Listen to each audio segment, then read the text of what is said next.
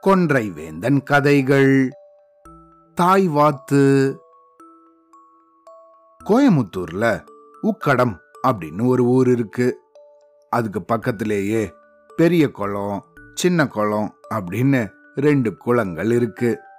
முன்னாடி ஒரு காலத்துல இந்த ரெண்டு குளங்களுக்கு பக்கத்திலேயும் நிறைய வீடுகள் எல்லாம் இல்லாத மரங்கள் காடுகள் எல்லாம் இருந்துச்சு. அப்படி இருந்த சமயத்துல இது குளம் தானே அதனால அங்க மீன்கள் தவளைகள் ஆமைகள் இதெல்லாம் இருந்துச்சு. அதே சமயத்துல இந்த குளத்துக்கு நிறைய வாத்துகளும் வந்து போகும். அங்கேயே நிறைய வாத்துகளும் குடும்பம் குடும்பமா தங்கி இருக்கும். அப்படி இந்த பெரிய குளத்துல ஒரு வாத்து குடும்பம் வாழ்ந்துட்டு வந்துச்சு. ஒரு நாள் இந்த குடும்பத்துல இருந்த இந்த அம்மா வாத்து தன்னோட குட்டிகளை கூப்பிட்டுக்கிட்டு மத்தியான நேரத்துல சின்ன குளம் பக்கமா போயிட்டு கொஞ்ச நேரம் அங்க அவங்க நண்பர்களோட பேசிட்டு சாயந்தரமா தங்களோட இருப்பிடமான இந்த பெரிய குளத்துக்கு வந்தாங்க.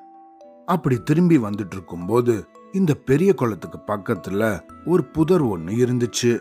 அந்த புதருக்கு பின்னாடி நரி ஒண்ணு ஒளிஞ்சிட்டு இருந்துச்சு ஆனா இத இந்த தாய் வாத்து கவனிச்சிடுச்சு.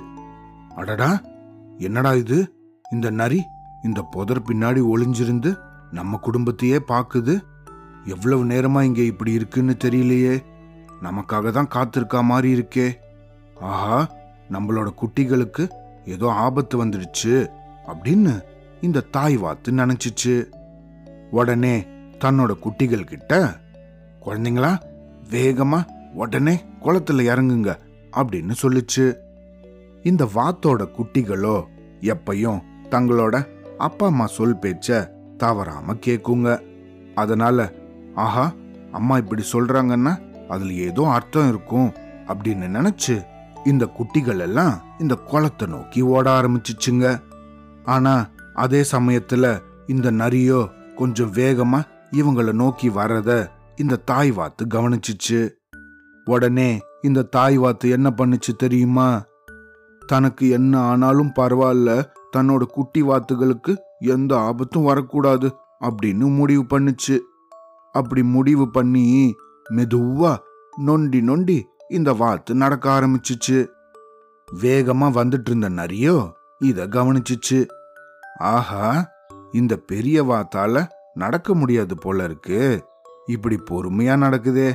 அப்பனா நமக்கு அந்த சின்ன வாத்துகளை விட இந்த பெரிய வாத்தே நல்ல தீனியா இருக்கும் போல இருக்கு அப்படின்னு நினைச்சு இந்த பெரிய வாத்தை பிடிக்கலான்னு வேகமா வர ஆரம்பிச்சிச்சு.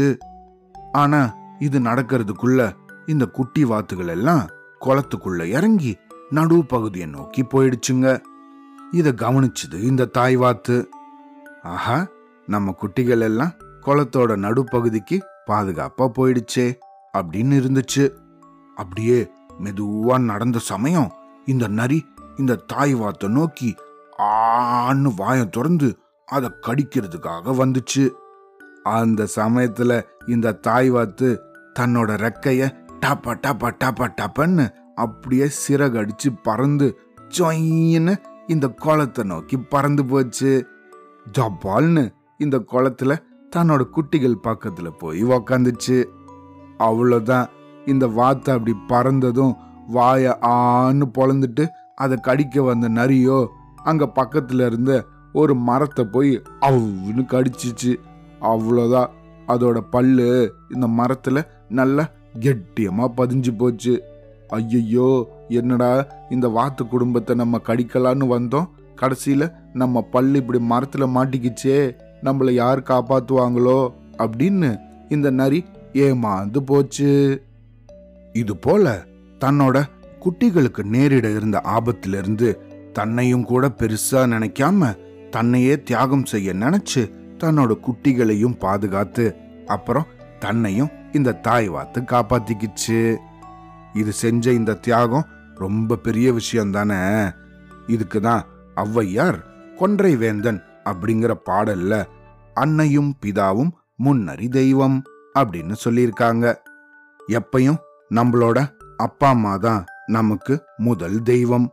அவங்க தான் நமக்கு கடவுள் மாதிரி. அதனால எப்பயும் அவங்க சொல் பேச்ச நம்ம தட்டாம கேட்கணும் நமக்காக நமக்கே தெரியாம அவங்க அவ்வளவு தியாகங்கள் செஞ்சிட்டு இருக்காங்க செஞ்சிட்டும் இருப்பாங்க. அதனால அவங்கள எப்பயும் நம்ம வருத்தப்பட வைக்க கூடாது அவங்க சொல் பேச்ச தட்டாம எந்த வயசுல இருந்தாலும் கேட்கணும் சரியா அவ்வளோதான்